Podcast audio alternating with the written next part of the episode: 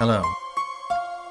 This is episode 13 of the Hate Crime File, a podcast about crimes typically involving violence, motivated by prejudice based on race, religion, sexual orientation, gender, gender identity, or other grounds. I'm your host, Terrence. This podcast covers disturbing events and may not be suitable for everyone.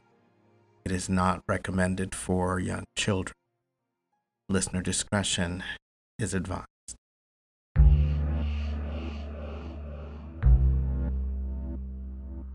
There have probably been hate crimes for as long as there have been human beings. They haven't always been called hate crimes. From the late 1870s, following the end of the post Civil War construction period, through 1950, lynchings were widely practiced throughout the American South as a means of social and racial control to terrorize African Americans into submission. At least 4,742 people were reported lynched in the U.S. between 1882 and 1968. The Tuskegee Institute records the lynchings of 3,000. 436 black Americans between 1882 and 1950. The Equal Justice Initiative relied on the Tuskegee numbers to build its own count. It included newspaper archives and other historical records to arrive at a total of 4,084 racial terror lynchings in 12 southern states between 1877 and 1950, and 300 in other states. According to EJI, of all the lynchings after 1900, only 1% resulted in a lynching participant being convicted of a criminal offense of any kind. The typical lynching often started with dubious criminal accusations against a black person, usually a black man. Following a manhunt or an arrest, a mob assembled to subvert the normal judicial process. Victims were seized and subjected to all manner of torture and physical torment before finally being hanged and or shot and set ablaze. Often the bodies of victims were dismembered and members of the mob would take home bones, and body parts as souvenirs. Lynchings became public events with hundreds and even thousands of white individuals and families gathered to witness the torture and extrajudicial killing of the victim or victims. Collector James Allen uncovered the visual legacy of these events in photographs and postcards taken and sold as souvenirs of lynchings throughout the country and published many of those images in a book titled Without Sanctuary. The most common accusation that started most lynchings was the rape or sexual assault of a white woman by a black man.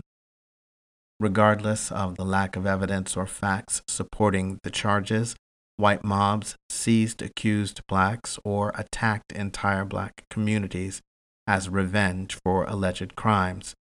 According to the Equal Justice Initiative, nearly 25% of all lynching victims were accused of sexual assault.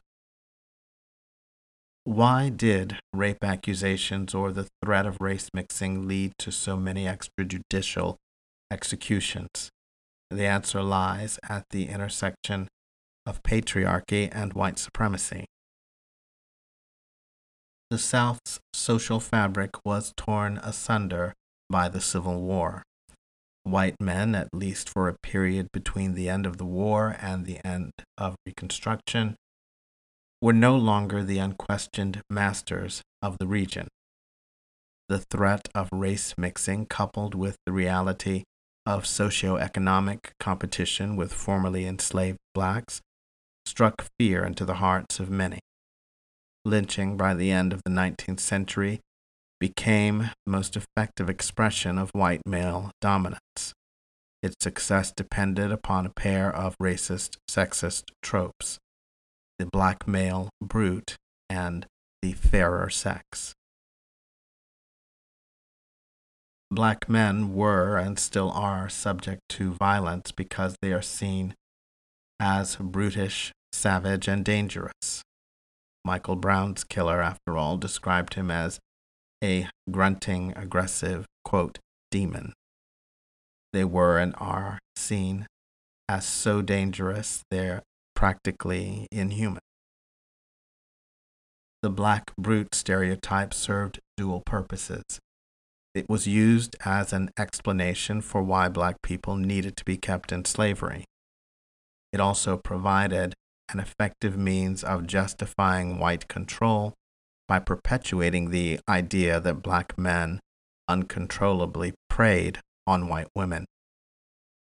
Black men and men of color as savage brutes who want to steal and sully the possessions of white men, namely, white women. White men saw themselves as the main line of defense protecting white womanhood and with it their societal power. It's a concept that still holds its power to inspire violence. Charleston shooter Dylann Roof was heard to say, I have to do it. You rape our women and you're taking over our country and you have to go. Before he committed a horrific act of domestic terrorism against black men and women. He used the protection of white women and their sexuality to justify it. James Jackson, whose murder of a black man named Timothy Caughman we covered in episode 11, traveled from Baltimore, Maryland to New York City seeking to murder black men he found in the company of white women. His goal was to discourage white women from entering into interracial relationships.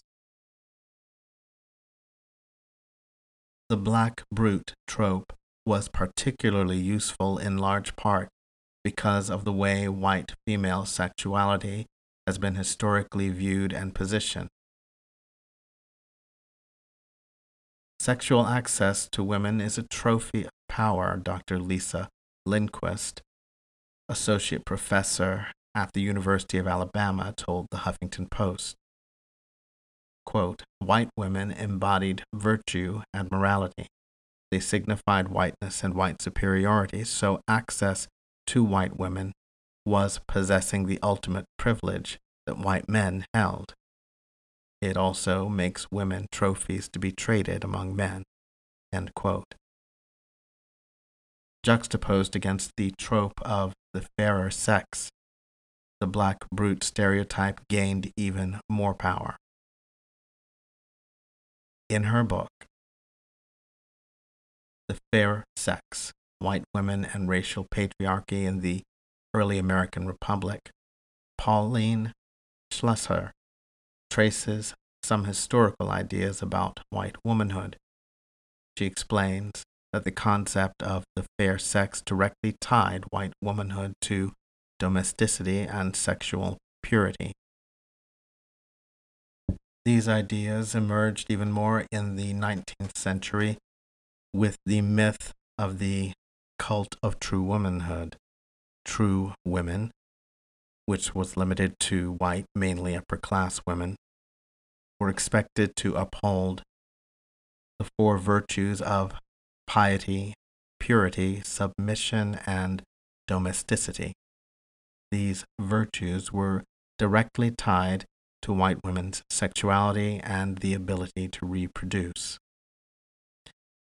Dora Apel goes into this more in imagery of lynching, black men, white women, and the mob. She says, quote, White women were thus considered naturally superior because of the purity of their whiteness. They are assigned a single, undivided nature. She is a vessel for reproduction who remains somehow untouched by sexual drive. Because white women's value was directly tied to their purity, it became the duty of white men to make sure they were pristine. White women were seen as objects whose only function was to continue the white race. Chloe Angyal wrote in the New Republic, quote, There is an important distinction between white women, a people, and con- the concept of white womanhood, one that holds that a white woman is the best thing you can be in America after a white man, and that it is the responsibility of white men to protect your virtue at any and all costs. This white supremacist and benevolently sexist ideology depends both on the subjugation of white women by white men and on the subjugation of all people who are not white by white people, including white women. The United States has a long and storied history of the defense of white womanhood being used as a justification for racist acts of violence. In 1921, the Tulsa Race Massacre, called the single worst incident of racial violence in American history, started when a white woman accused a black male of sexual assault. Roughly 300 black people were killed. More than 800 were admitted to area hospitals, and over 6,000 were arrested and detained.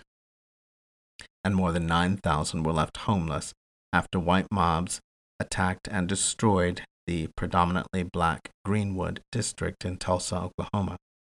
At the time, Greenwood was the wealthiest black community in the country and was known as Black Wall Street. This incident became a topic of discussion recently after HBO's The Watchmen made reference to it in one of its first episodes. The 1923 Rosewood Massacre in Central Florida was launched based on the rumor that a white woman had been sexually assaulted by a black man. At least six black people and two white people were killed, and the primarily black town of Rosewood was destroyed. In 1931, nine African American teenage males, 13 to 20, were falsely accused in Alabama of raping two white women on a train. They would be known as the Scottsboro Boys. The cases included a lynch mob before the suspects had been indicted, all white juries, rushed trials, and disruptive mobs. It is commonly cited as an example of a miscarriage of justice in the United States legal system. In 1949, four young black men were accused of raping a young white woman and assaulting her husband in Lake County, Florida. Two were lynched, and two were convicted by all white juries and sentenced to long prison terms. Known as the Groveland Four, they were exonerated by a vote of the Florida State Legislature on April 18, 2017 they were pardoned by the Florida Board of Executive Clemency, helmed by newly elected Governor Ron DeSantis on January 11, 2019. In 1955, 14 year old Emmett Till was lynched in Money, Mississippi for allegedly whistling at Carol Bryant, a white woman. Till, who was originally from Chicago and was visiting relatives, was kidnapped, beaten, tortured, and killed by Roy Bryant and J.W. Milam. His murderers were later acquitted by an all white jury. Bryant and Milam, protected from double jeopardy, admitted in an interview with Look magazine that they killed Emmett Till. Carol Bryant later recanted the story of Till's flirtation. The same forces that led to Emmett Till's murder were still alive and well decades later in Spalding County, Georgia, about 40 miles south of Atlanta. However, it would take 34 years for the truth to come out and justice to be done. On October 9, 1983, 10 year old Christopher Vaughn was out hunting with his father when the two of them came across the body of an African American male in a grassy ditch next to some power lines. The body was so severely damaged that authorities had trouble identifying. Police asked the public for help with the identification. On October 10th, the 15 paragraph article at the bottom of the front page of the local newspaper described the victim as a 5 foot 7 male in his 20s. There was a small tattoo on his left hand, and he wore blue jeans and a beige sweater and was barefoot when found. He had a small goatee and a light mustache. Two of his bottom teeth were missing. Investigators combed through missing person reports before identifying the victim as Timothy Coggins the next day. 23 year old Timothy Coggins grew up in Spalding County with his three brothers and four sisters in the home of his mother and stepfather, Viola and Robert Dorsey. He was known as a fun loving young man who was a great dancer and possessed the ability to talk to almost anyone. He enjoyed spending time with his siblings and his many cousins. Robert Dorsey, who began raising Tim when he was around seven or eight, instilled a strong work ethic in the children under his roof. He would tell them things like, A man that doesn't work doesn't eat, and you need more than one job. Heather Coggins, who was just six years old when her uncle was killed, said, Granddaddy didn't believe in people lying around doing nothing. Dorsey himself worked as a handyman and drove a school bus. Tim grew up to be quite handy himself. He could often be found earning cash by painting, fixing sewer lines, laying brick, and undertaking carpentry and plumbing projects alongside Dorsey. Tim especially loved his family and took good care of his mothers and sisters. If one of his sisters needed to walk to a friend's house, he'd walk with them, then walk back later to escort them home. Tim would faithfully walk his younger relatives home at night. He always wanted to make sure everyone got home safely, said Tyrone Coggins.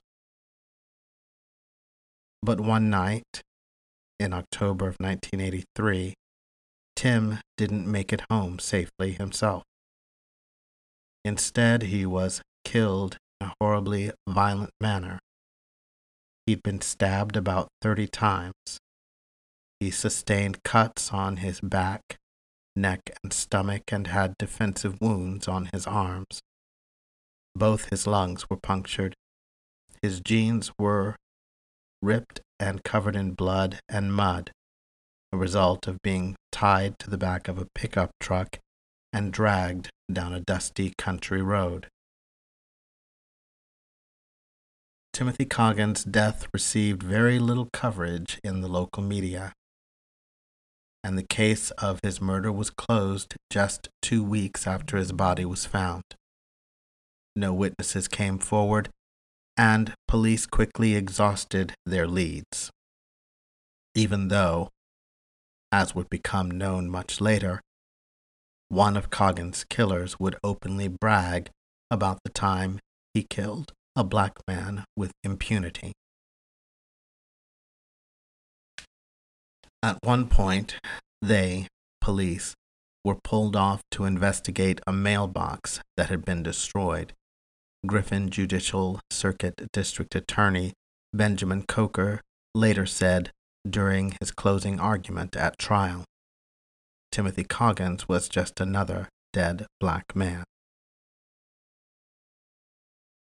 Heather Coggins recalled the raw sadness of her uncle's closed casket funeral and the fear the family felt in the wake of his death. The family was even too traumatized to put a marker on his grave. After the funeral, we stayed at an aunt's house, 20 of us, because everyone was so afraid, she said. Space was tight, and the kids slept on the floor at night. She remembers having a nightmare about Uncle Tim, though the details escaped her. You hear stories of what happened, and as a child you were afraid. You didn't know if people were going to come back. You didn't know who did it. You kind of lived in fear.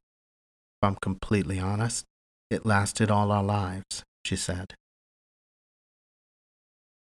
The family would live with that fear and uncertainty for 34 years until March 2017, when new information led police to reopen the case of Tim's murder, which many thought would never see justice done after so long.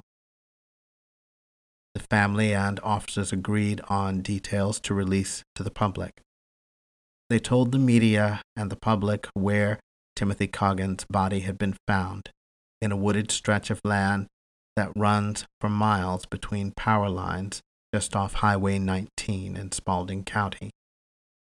They said Coggins' death had been racially motivated and that he had died from trauma, and they said they were looking for more information.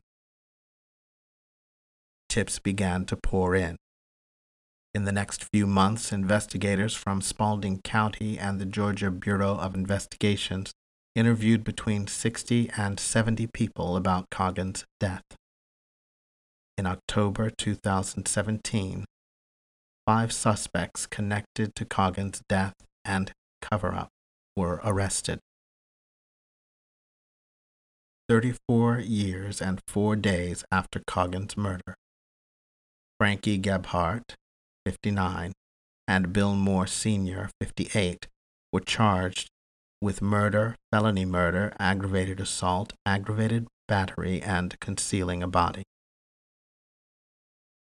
Two of those arrested were law enforcement officers charged with obstruction of justice for actions after the case was reopened that spring.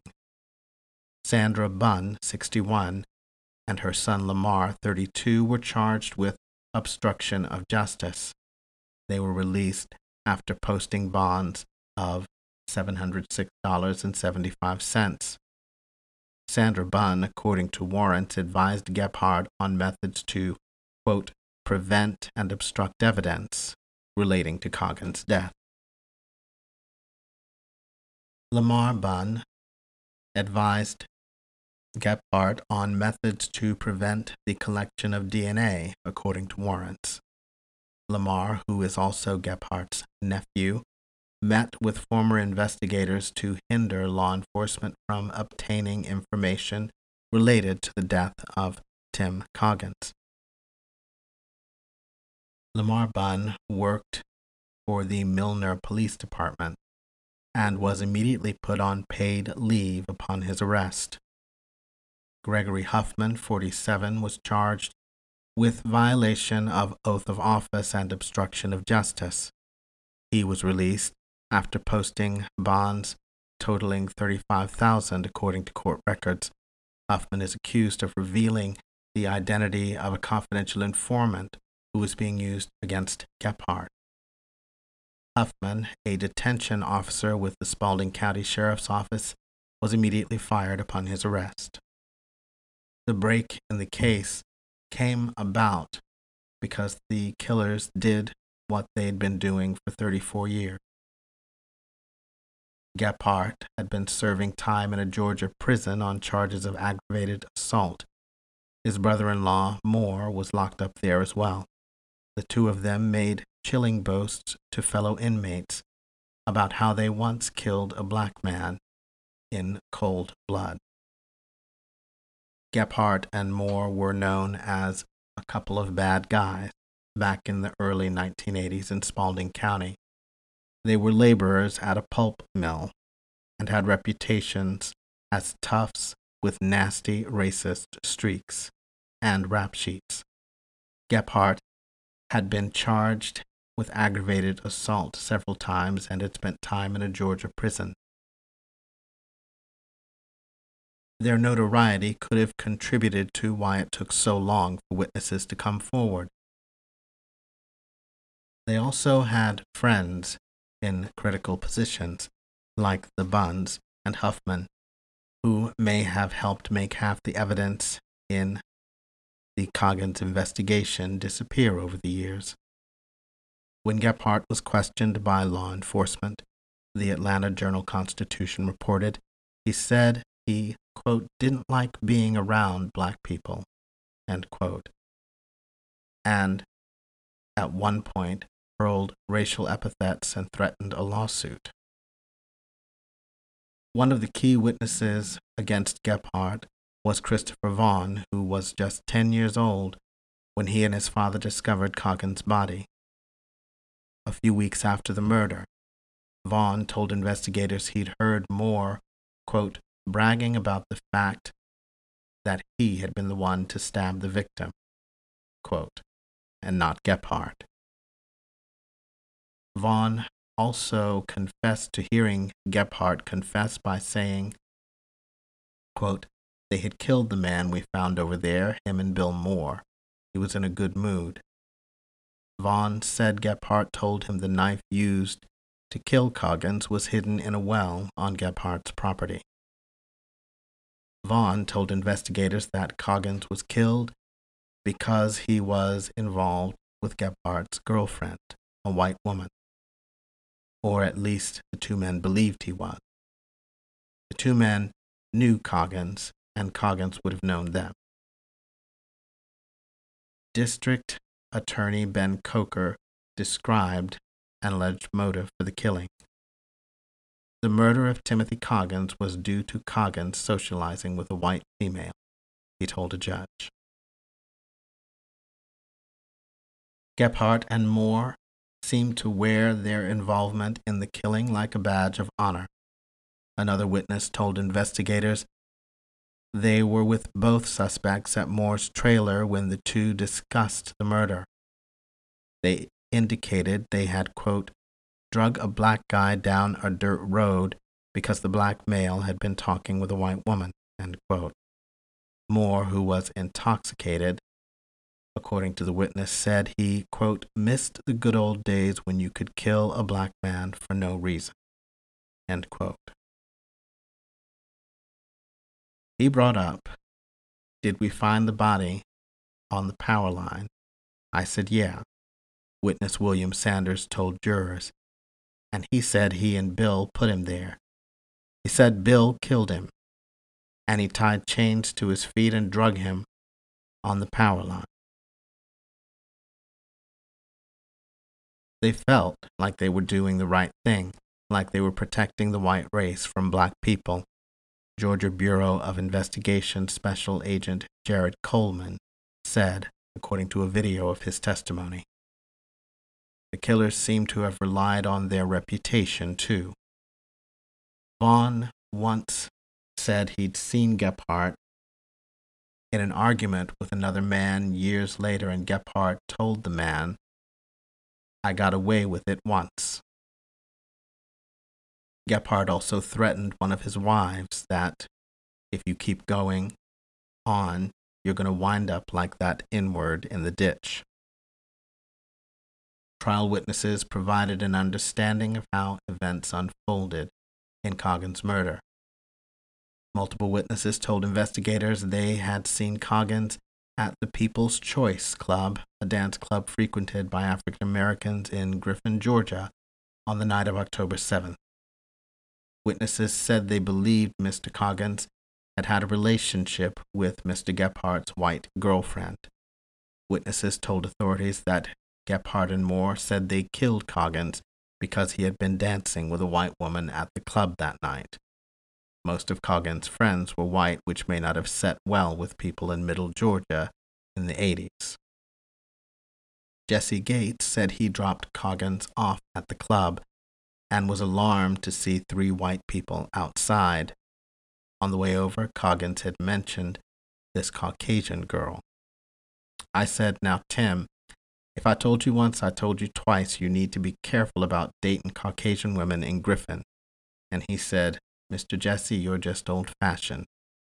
Gates testified. Coggin's sister Talisa testified that the last time she saw her brother alive was when he was leaving the club. She said he danced with a white woman at the club. After leaving the club, witnesses saw Coggins enter a gas station across the street and meet with three white men in a gold Datsun. Gebhardt and Moore lured Coggins into a car parked across the street from the dance club, the first step in carrying out the 23 year old's murder. The pair stabbed Coggins more than 30 times, leaving a patchwork of bloody X's on the young man's skin, prosecutors said. Then the two white men chained Coggins to the back of a pickup truck, took him to a desolate part of town, and dragged him across the asphalt until he stopped moving. Defense attorneys attempted to deflect witness testimony by indicating that Coggins' murder may have stemmed from a drug deal gone awry. One witness claimed that Gebhardt and Moore tried to sell Coggins cocaine. Coggins tried it, but opted not to buy it. Moore then became enraged and knocked Coggins out and stabbed him. But the amount of overkill in Coggins' murder, more than 30 stab wounds and dragged behind a truck, indicated a more personal motive, and perhaps a desire to send a message on the killer's part. The defense also attacked the prosecution's witnesses as scum indicating that many were involved with drugs and were now in prison. In particular, the defense pounced on the fact that Vaughn was in prison as a convicted child molester. But prosecutors countered that many of those witnesses provided information attributed to Gebhardt that only the killer would know. The prosecution also uncovered evidence that bolstered witness testimony. Using a hydrovac system, investigators excavated a well on Gebhardt's property. They recovered a white tank top, shoes, socks, and a thick chain. Coggins was barefoot when his body was found. His shoes, undershirt, and socks were not recovered in the original investigation. A jury found Gebhardt guilty on counts of malice murder, felony murder, aggravated battery, aggravated assault, and concealing the death of another. In the end, it took them just six hours to return the guilty verdict the Coggins family had waited for for decades. On June 27, 2018, Coggins was sentenced to life in prison plus 30 years for the brutal murder of Timothy Coggins. Heather Coggins spoke at the sentencing. She acknowledged how difficult the trial had been for her family and the Gebhardts on August 16, 2018, Moore, described in court by his own attorney as a racist, pleaded guilty in the death of Timothy Coggins. Moore was sentenced to 20 years in prison, followed by 10 years of probation and banishment. The last penalty under Georgia law is a means of forcing an inmate to leave the state after his sentences are complete. Moore will be eligible for parole after serving 80 months of the 20 year sentence. Still, parole board guidelines recommend he serve at least 65% or 13 years.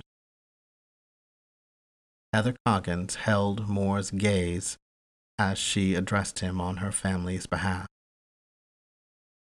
I told him that what he did to our family 35 years ago tore our family apart. Our grandmother went to her grave not knowing what had happened to her son. I said, We forgive you.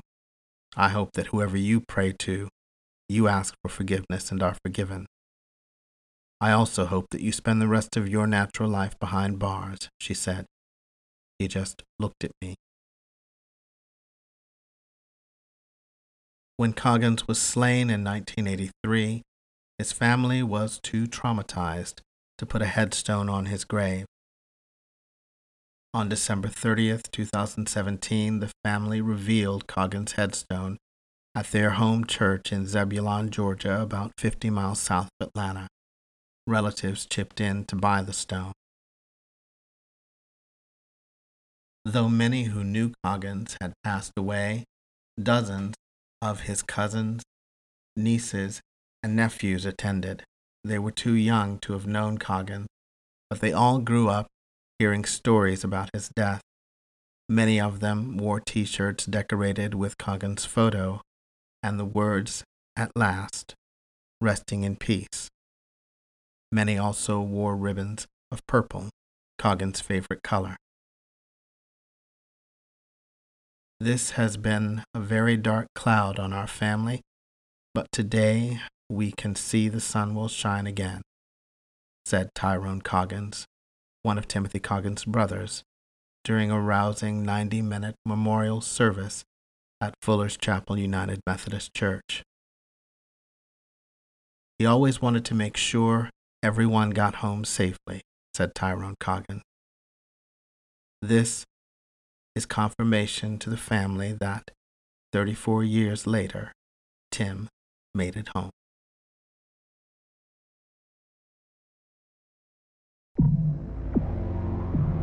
The Hate Crime Files podcast is researched, produced, written, and hosted by Terrence Heath. That's me.